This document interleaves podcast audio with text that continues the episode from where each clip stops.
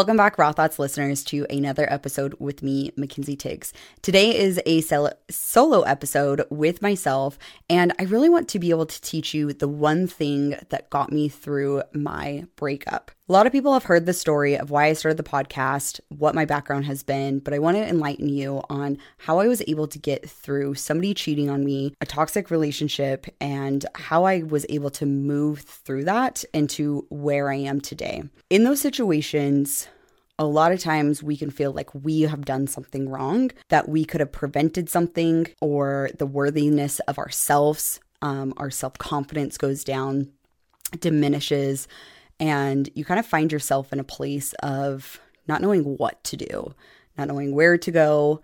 I had actually left the relationship, had moved out, needed to find a house. I was selling real estate. There was just a lot of weight of life happening at that same time. I will say I'm not perfect, and there was a lot of things in the relationship that I have been able to learn through that and that's what i can ask myself is to be able to learn the lessons to take that and move it to the next phase of life. When i found myself replaying what had occurred and him continuing to talk with me what i found was i could get stuck with the weight of being cheated on and having to leave and breaking up but what I learned is the one thing of gratitude. Every single morning, I was able to wake up and be thankful for what I did have. It kept me in a moment where I was thankful for where I was and what I was able to see in my life. Gratitude is something that so many of us surpass. We're trying to get to the next level, we're trying to get to the next phase of life. We're always on the go, we're hustling and bustling.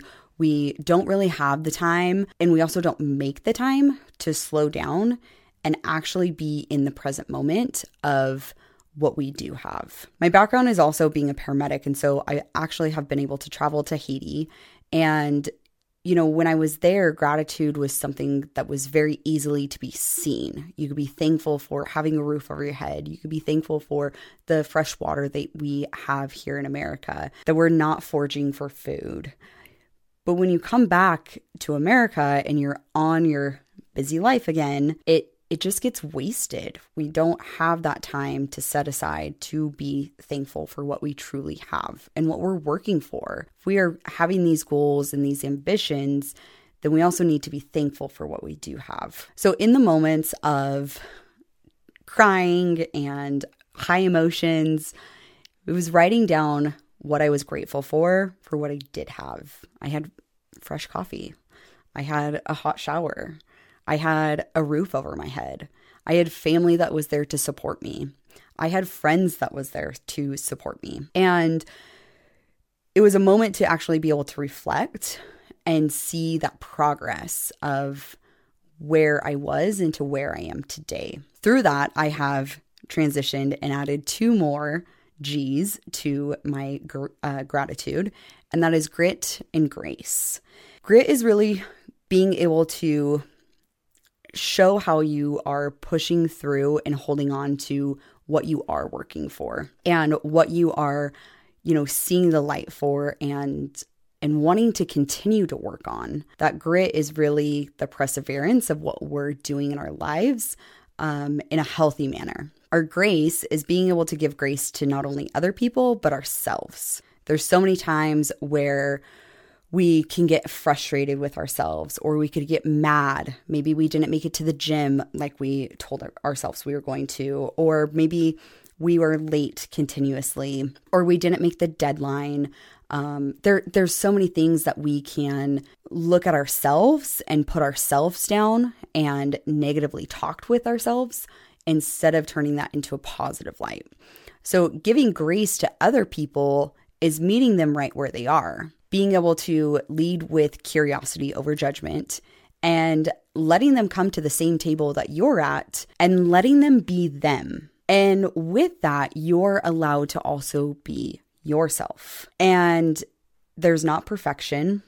We, like I said, lean into curiosity over judgment. And we can say, hey, you know what? You have different point of view.